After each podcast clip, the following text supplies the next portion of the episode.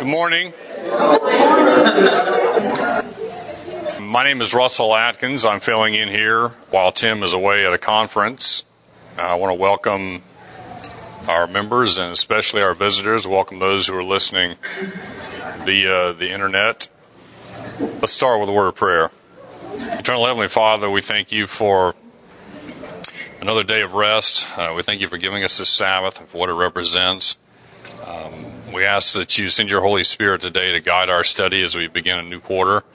Uh, we're looking at the uh, book of Numbers um, and how you uh, introduce yourself to the children of Israel.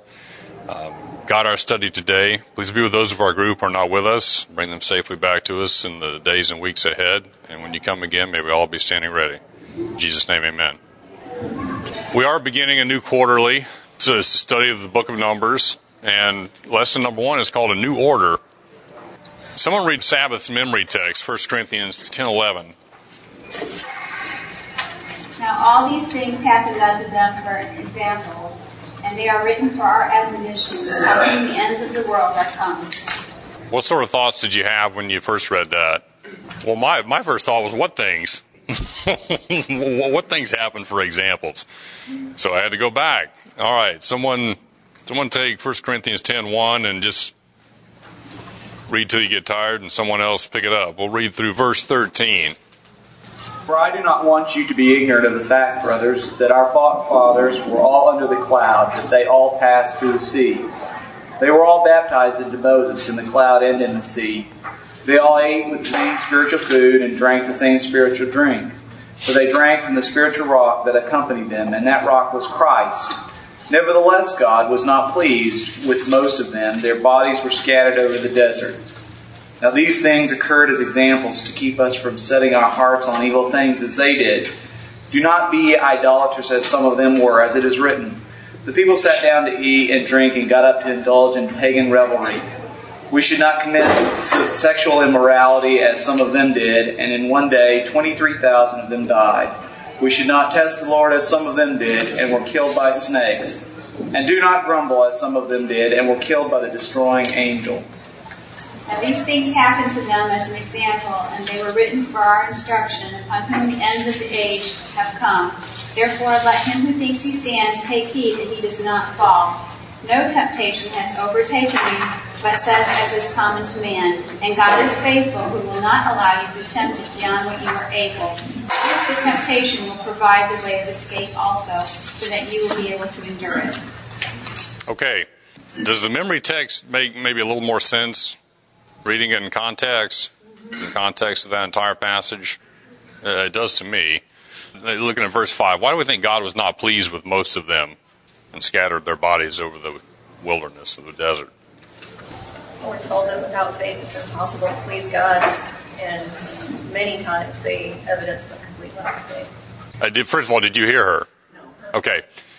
She said, We're told that without faith it's impossible to please God, and uh, those who were scattered over the desert uh, repeatedly showed a lack of faith. We're going to talk a little bit about faith here uh, in Wednesday's lesson. What sort of faith does God expect of us? Living faith. Beg your pardon? Living. A living faith. Okay. What does that resemble? Yes. Well, you know, that, that faith experience boils down to us believing that all this really works and in our own minds, some oh, you know, I, have got a better way of doing things, and you know, I, you know, I don't want, I don't want to have all the trouble with doing it His way. I, my way seems better, and I think it boils down to having faith that His way really is best, even though in our reasoning it doesn't seem that way. Okay. A living faith should be a growing faith. A living faith should be a growing faith, she said. Does God ask of us a faith without providing uh, us any um, evidence of, of faithfulness or trustworthiness, or does he request us a blind faith? He Gives us evidence. He gives us evidence, hearkening back to the children of Israel. What sorts of evidence did they have, referring to those who died in the wilderness? What evidence did they have of God's faithfulness?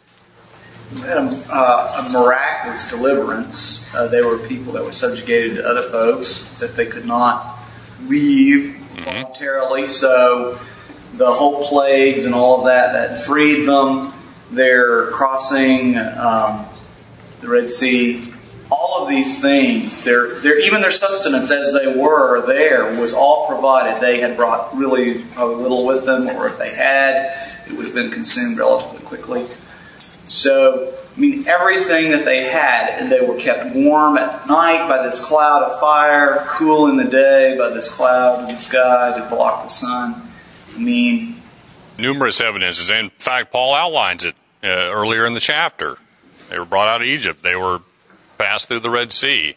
They were given food and water. Um, they were given protection from the elements. So the folks who grumbled and therefore died as they wandered another 40 years um, were given many, many, many evidences of God's faithfulness, and they chose to ignore that. Is there any danger of us doing the same thing today? What's the primary evidence that we have of God's faithfulness? Well, we have everything that was written in the Bible, plus we have the evidence in our own lives of how God has led us. Russell? Yes. In one of our previous lessons, last quarter, mm-hmm. there was a quotation from Mrs. White, and it says it said that Jesus' heart is hurt when we when his people waver between doubt and faith because he has given them unmistakable evidence of his care.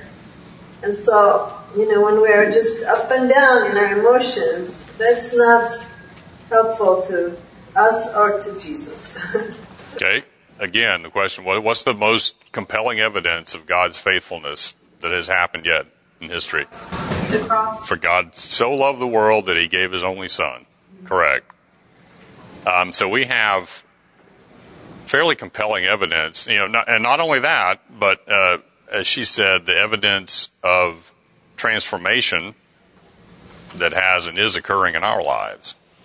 Let's move on to Monday's lesson. We're discussing order and organization here in this lesson. Anybody here that went to Spalding? I'm Ed. okay, some in the back. Well, yeah, Mr. Babbitt was gone before uh, he came around. He was my seventh grade teacher, Weston Babbitt. And as soon as you walked in the room, there was a, a sign over the chalkboard that said, Order is the first law of the universe. That was the first thing I saw on day one when I walked into Mr. Babbitt's class. I thought, oh no, now what? And he ran his class like a military commander. I mean, you you were on time getting in from the recess, or you were writing a thousand sentences that said, "I will not straggle." you did not disrupt the class. You participated um, as was appropriate. weren't late, etc., etc. I mean, it was it was a well-run class, and you know what? There was another class that was between our partition, and I'm not going to name the teacher, and you could hear bedlam through that. It was chaos. And at least once a week, we would hear, Quiet down, please. Quiet down, please. Shut up! I said shut up! we would hear that coming through the, through the partition. And we look up, and Mr. Babbitt would just roll his eyes and keep on orderly teaching his class. I learned a lot about uh, organization and order that year. In Sunday's lesson, um, the Lord asks Moses and Aaron to, to take a census. The lesson asks, what kind of a census did he uh, ask them to draw up and why? It seemed like it was a census to see how big an army they did have. Okay.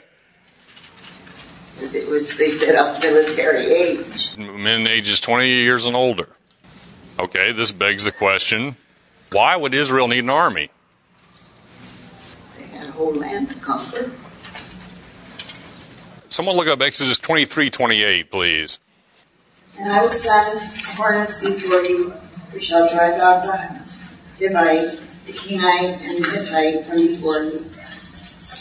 Hmm. Okay, this is God speaking to the Israelites. He's telling them he's going to send the hornets ahead to drive out the uh, the heathen. All right, who has Deuteronomy 7:20? Moreover, the Lord your God will send the hornet against them until those who are left and hide themselves from you perish. Another reference to hornets. Anybody been stung by a hornet? Yeah, it's no fun.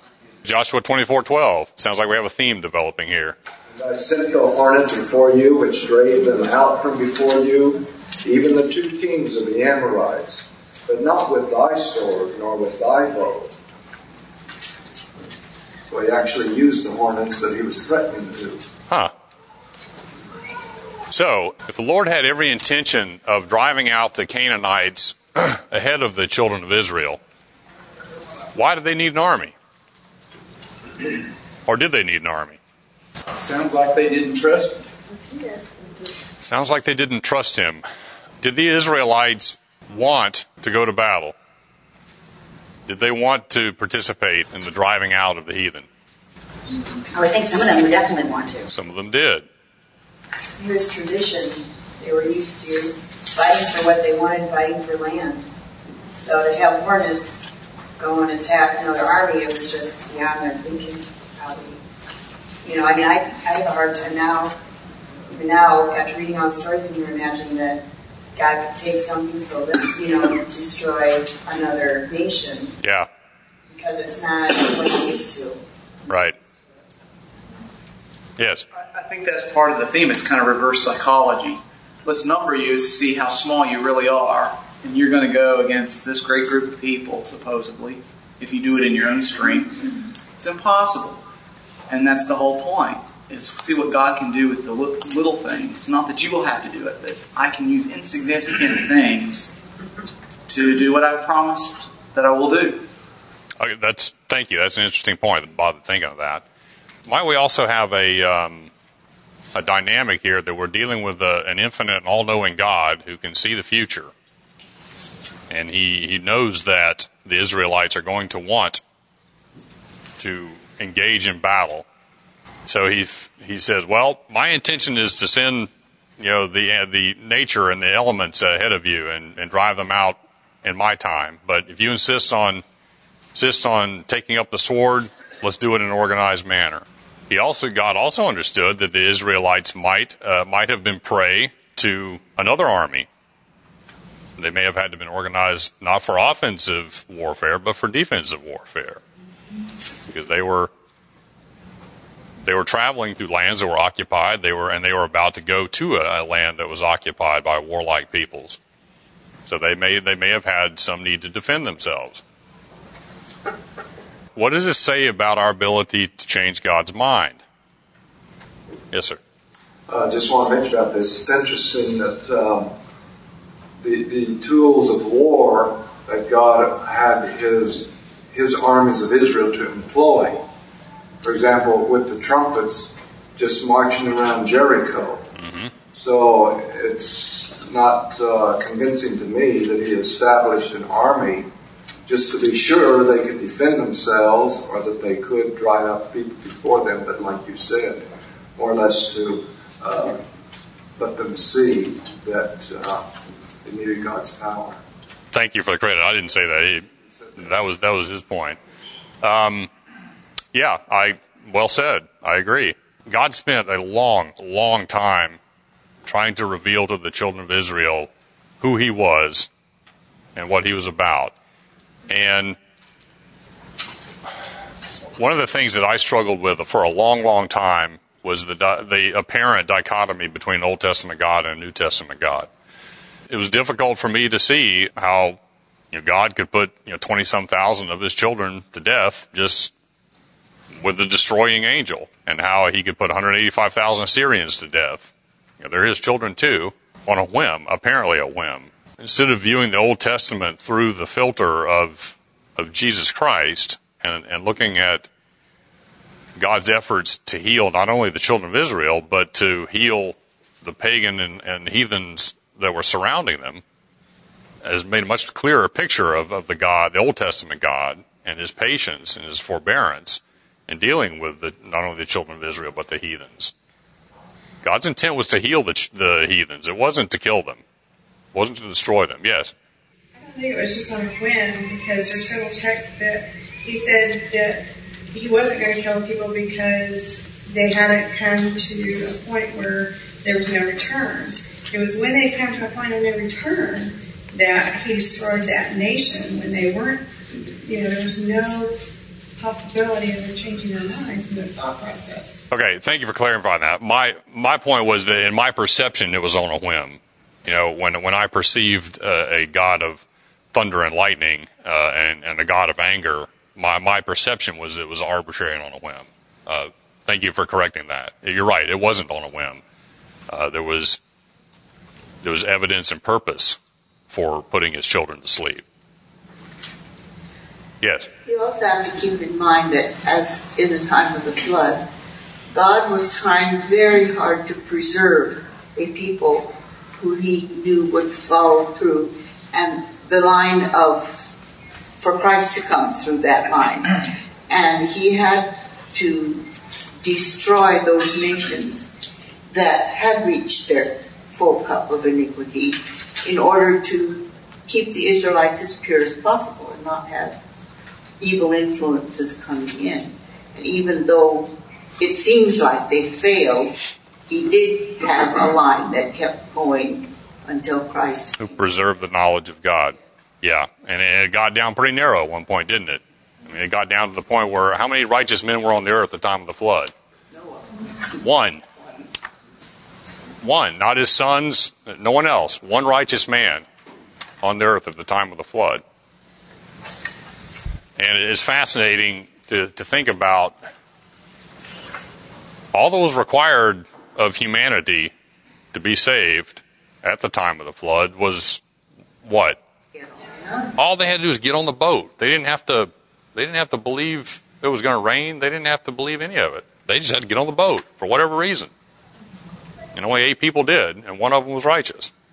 How does this census being taken differ from the census that David took when he was king, which resulted in the in the deaths of twenty uh, some thousand Israelites? Seems like David was doing it to prove how strong and how good he was, how how many citizens he had, how many soldiers he had. It was a matter of, of his personal pride. Okay, someone read 2 Samuel 24, verse 1. Again, the anger of the Lord was aroused against Israel, and he moved David against them to say, Go number Israel and Judah. Okay, so here we have the Lord, ostensibly the Lord, telling David to to, number, to take a census. The Lord was telling Moses and Aaron to take a census. What version is that, by the way? New King James. Okay. Someone have the NIV? Again, the anger of the Lord burned against Israel, and he incited David against him, saying, Go and take a census of Israel. Okay. Yes. In essence, says he tested David by telling him, Go and take a census of Israel Okay. This is uh, the First Chronicles version. It's First Chronicles 21 1. Satan rose up against Israel and incited David to take a census of Israel. So David had Joab and the commander of the troops said, Go and count the Israelites from Beersheba to Dan, then report back to me so that I may know how many there are. Now what? Also, if you read down in verse 10, it says, David felt ashamed after he had counted the people. He said to the Lord, I have sinned greatly by what I have done. So in verse 1, the Lord's telling him to do it. In verse 10, he's saying, I've sinned against you. That doesn't make sense. Not on the surface, it doesn't. You're right. How do we reconcile this uh, apparent contradiction between Samuel and Chronicles? Somewhere it says that it was Satan that tempted David. And Brad Cole, who has a, a website, God's Character, if you link from him, presented that as a lot of times God is interpreted as doing something, yet if you look at it deeper, it's actually not what it seems on the surface. And, and, and he presented this exact example as something that that people will say it was God who God's anger burned, but later on it's shown that it was Satan that tempted David and he went along with the temptation. Okay. I like where we're going with this, yes. If we take in the context of Romans 1, when it, we know that God's anger is letting them go. Excellent. It seems to me like He wanted to do it, and God let Him just do it. Excellent point. Uh, I think the key to the to understanding this passage is understanding what God's anger is. God's wrath, God's anger, God's fierce jealousy. What what is that? Letting us have our own way. It, he hides his face. He turns away. It could be that he was upset that they already had this desire to go do this, so he let them go do it. In other words, he didn't want them to do it, but that's they they had it in the head. This this is what we got to go do. There are numerous references in, in in the Old Testament where God, where it's the scripture stays explicitly, God in His anger turned His face. God in His anger turned away.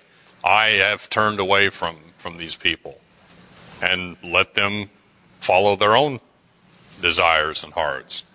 Okay? This is this is exactly what happened. When God when God turns his face from us and we hear he removes his shield of protection, we are left helpless uh, in the face of te- temptation. Yes. Later on, I mean, he explains, I, I think, pretty well. When it was all done, David was overwhelmed with guilt because he had counted the people, replacing trust with statistics. Okay.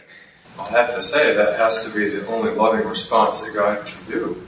Because if He does not, then freedom does not exist. Well said. That's, that's correct. But this whole notion of counting and whatnot, I think God's original plan, you know, these, these social insects, if you will, come from this order called Hymenoptera. And um, they're very orderly. It's, it's a really fascinating, you know, ant society has caste and, and royalty and and you see that kind of built into nature. So what's fascinating is that God's original army, if you will, of ants and termites and wasps uh, is innumerable. You know, I just finished reading a book by a guy named Edward Wilson called Sociobiology, where he explores the social nature of these, these social insects. I've seen a couple of videos of his on YouTube, and nobody knows uh, how many of these insects actually exist. Mm-hmm. Wait, they are the greatest mass on Earth, the living mass, if you want to call it. Really? Yeah. Wow. You know, and so you know, in the Amazon jungles, you could have just billions of these things, and they invented total warfare. You know, they've, they've got this because of their chemical, the chemical nature of their communication. They, when they go to war, they go to total war. I mean, they're going to push whatever's in front of them out. But, you know, what's interesting is that using wasps and things like this doesn't mean that humans naturally have to die. I mean, these, these social insects take over an area and you just have to leave. You can't deal with them in any other way. So it does not imply that they would have been killed. But the dichotomy here is really fascinating because, on the one hand, here, here's God saying, I've got an infinite army, if you want to call it, that cannot be counted. And the people are saying, no, we'd rather count ourselves and kind of get an idea of what we're dealing with here. so distinction between the two is kind of fascinating. I agree. Thank you for that. So back to my question: What sort of fundamental difference is there between the the census and uh, numbers and the census David's time? God actually asked for the one in Numbers. She said God actually asked for the uh, for the one in Numbers. Okay, well, ba- based on our understanding today, um, yeah, I think it's pretty clear that God didn't uh, ask for the one in David's time. Uh, that's that's a good that's one difference. Any others? I, bear in mind, I don't have a, a right answer. I'm just looking. I'm looking for input here. Maybe part of the reason why David wanted to do the census was because then he would have some sort of control. And then he's taking control from God in doing that. And that would be why it would be a sin. Because he's wanting to maintain order and control over the group of people. As the commander in chief, certainly possible. Okay, let's move on a little bit. They take a census, and they have a fairly high, a fairly significant number of people. Someone read the quote from the Bible commentary at the bottom of Sunday's lesson. The time of Abraham, God would not allow the Amorites to be destroyed. Here God revealed his long suffering. The Amorites were enmity against his law. They believed not in him as the true and living God, but among them there were a few good persons, and for the sake of these few, he forbore law. Thoughts? I think she also makes a statement that now God is blessing everybody for the sake of the few who are loyal to Him, waiting for others to come in. And they don't realize that the Christians are providing protection for them, you might say. It's going on even now. Okay, thank you. Yes, sir? How do we reconcile that he's protecting many for the sake of a few? And here, when David takes the census, he punishes many for the sins of one. What do we know about the 20 odd thousand that were put to death? All we know is that they were killed. That's all Scripture tells us. Uh, we don't know anything about their hearts. We don't know anything about whether they were true believer, believers in the true God or whether they were idolaters or, or what. We have no idea. Maybe Scripture is intentionally vague about that, about their characters. Okay? It may be that God selected 20 some thousand of his faithful followers and put them to rest so they wouldn't have to endure uh, you know, any more living in a sinful world. It may be that he took 20 odd thousand of those who had completely made up their minds and, and chosen to reject a loving God and put them to rest, having developed, fully developed their characters. We don't know. And not the one who actually committed the sin. Correct. Well, God, remember, God gave David a choice. He gave him three choices. Three days of punishment from God, three months of running from his enemies, or three years of famine. Okay. But we do have to remember that that was just the first death. They were laid to rest. Yes. They will be resurrected in the right resurrection. Correct. Yes, ma'am. With uh, people in authority, like David, he was the king. So when he made a, a decision, it was more profound. God dealt with it more profoundly than he would with Joe Blow down the street. It's just like anybody now. I mean, if President Obama, Obama does something, it's more profound than if I do it. That people don't care if I do the same thing, but when he does it, it's going to make a profound effect, and he has to be dealt with in a more public way than if somebody else did it. Okay. You know, dealt with him a little harsher probably than with someone else. you know, leadership has a profound effect on people. We see it in organizations, corporations, where how leadership looks at things affects other people and, and, and trickles down. In other words, um, we see how people respond and act to that. At the same time, I think also leaders are pushed by people as well. There can be a groundswell to do something, and leadership says, yes, we're going to do this. So it could have been that many of these people were part of saying, "Hey, you know, let's let's take account and see how good we are." I mean, it could be both ways. Absolutely. I have no insight as to why these people were selected and, and, and why others were spared. But he knew it was wrong because Joab didn't want to do it. He said, "Oh, please, you know, don't, we, we don't need to do this. You know, your people are so numerous. Don't do this." That's right. His top his top general advised him against it. That's correct. Um, let's head on to um, Monday's lesson. In the big picture, what what was the task of the uh, children of Israel as they were they were brought out of Egypt? What were they being prepared for? They were being prepared to be his representatives. They were being prepared to, to be God's representatives To reveal his character to the world. to reveal God's character to the world. So the heathen nations that were surrounding them were to look in at an orderly, organized camp uh, and to see the hand of God blessing the children of Israel, to see that they traveled through the wilderness and their clothes didn't rot. They were fed constantly and watered constantly. They didn't they didn't perish. Think about the impact that that would have had if if Israel had done its job. Yes. They were told to kill all those people and drive them out. So who were they to witness to? Were they told that after they failed to do their job or before? Before they occupied the land. But they didn't, so therefore there were Moabites, Philistines, Amorites, and so forth, and constantly they were in, in trouble because of that.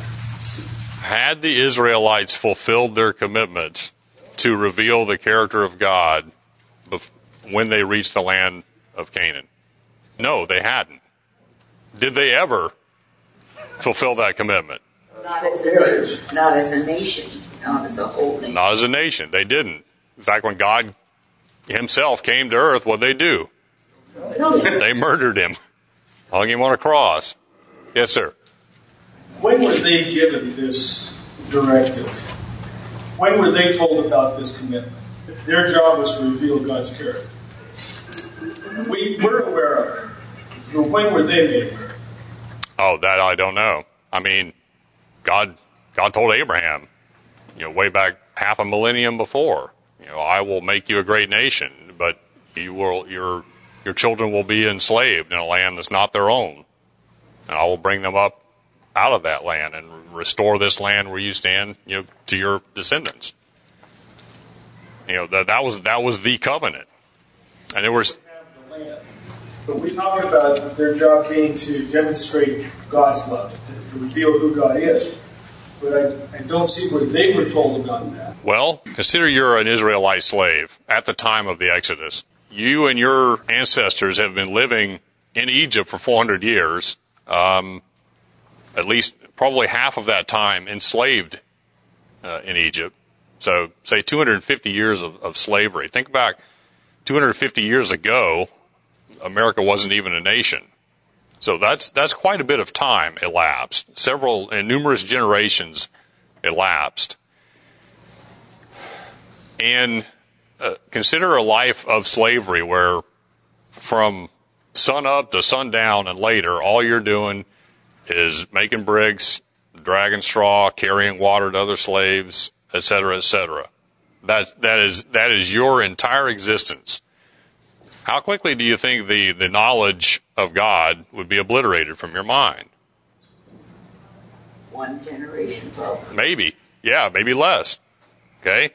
And um, scripture and inspired writing indicates that they were taken into slavery because the knowledge of God was obliterated from their mind before they went into slavery. They enjoined the heathen and pagan practices of, of idolatrous Egypt and that's why they were taken into slavery. They, they forgot the covenant with Abraham and they forgot the covenant of, circ- of circumcision. Therefore, when God brought them out of Egypt and he gave Moses the Ten Commandments on stone, how did the Ten Commandments start? I am the God that brought you out of Egypt. I am the God who brought you up out of Egypt. Thou shalt have no other gods before me.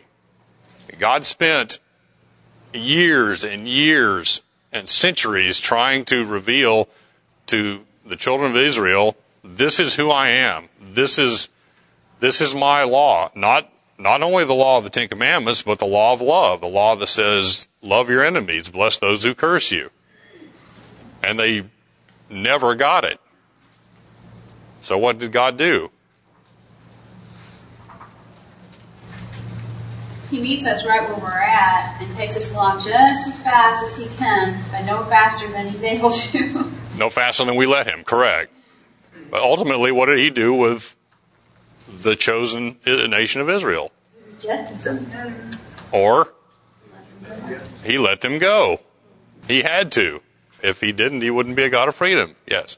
It seems to me that God so desired the relationship with these people so that he could reveal his character to them. In other words, he had built this tabernacle so he could live close as he could to them, revealing every day who he was to them and hoping they would catch a glimpse of that.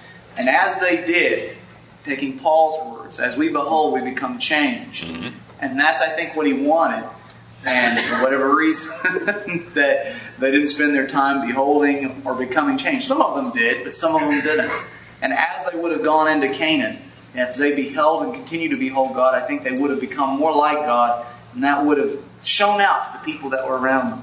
taking that uh, a step further, and this idea that the nation of Israel was intended to be a revelation of God's character, God had a lesson within a lesson. He chose the Levites out of the tri- tribe of Israel. For what purpose? To take care of the temple and to be teachers. So the Levites' task was to reveal God to the Israelites. The Israelites' task was to reveal God to the to the surrounding nations. Did the Levites succeed? They failed miserably. They failed miserably. Yes, they did.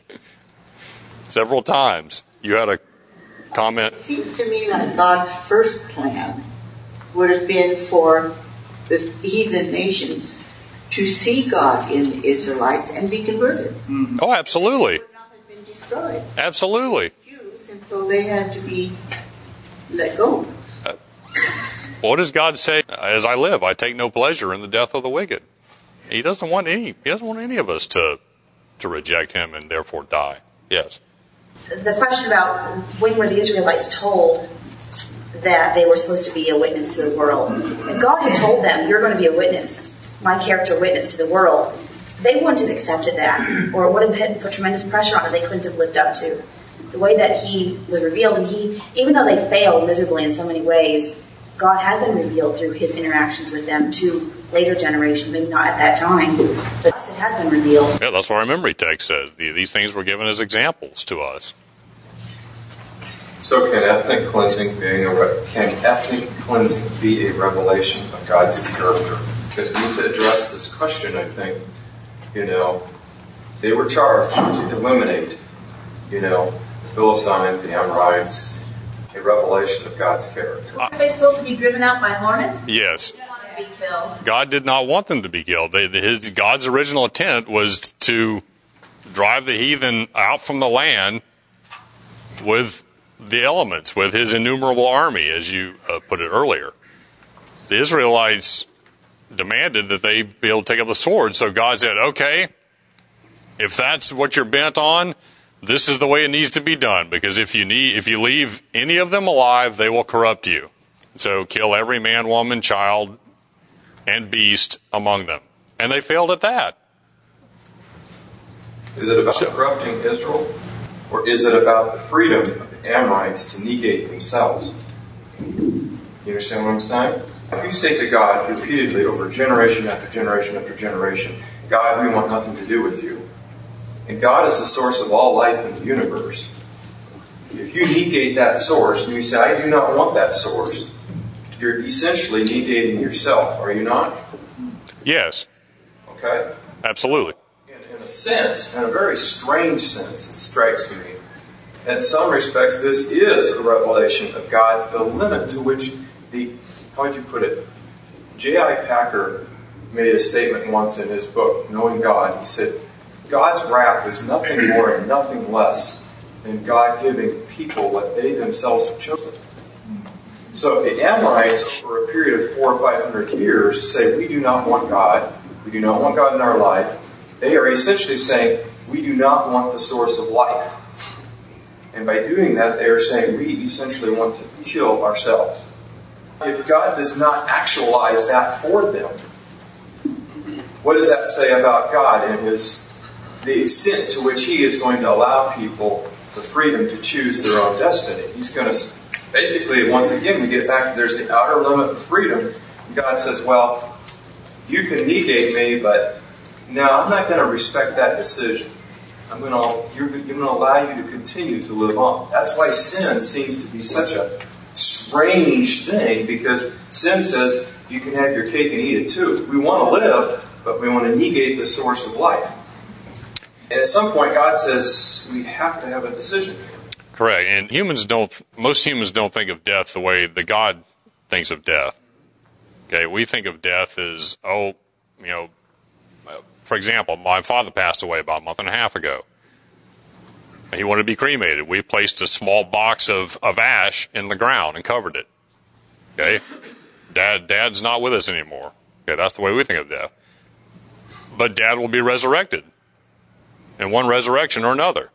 The Amorites, who completely rejected anything to do with God, will be resurrected in one resurrection or another, either the resurrection of life or the resurrection of damnation. And they will be resurrected with the same character, same thought patterns, same personality, same processes and, and, and behaviors that they went into the grave, the first grave with. And at the very end is when God will say, You were given over to your choices. You were given over to the choice you made to reject the only source of life in the universe. And each one of us will face that same thing. I think we read in Corinthians, though, this thing, this is an example for us. So you take a look at this story. If, if you do not choose God, you're choosing to negate yourself, and it will be a total negation. There are going to be a few people left. You will be totally gone. See how that, that, that miniature story it, it tells us what will happen at the end of time. It's, it's a little miniature picture of, of the philosophical, you know, consequences of what happens at the end of time. I agree. Um, getting back to your question about is ethnic cleansing a, a revelation of God's character? What we consider ethnic cleansing today, I, I do not think that's a revelation of God's character.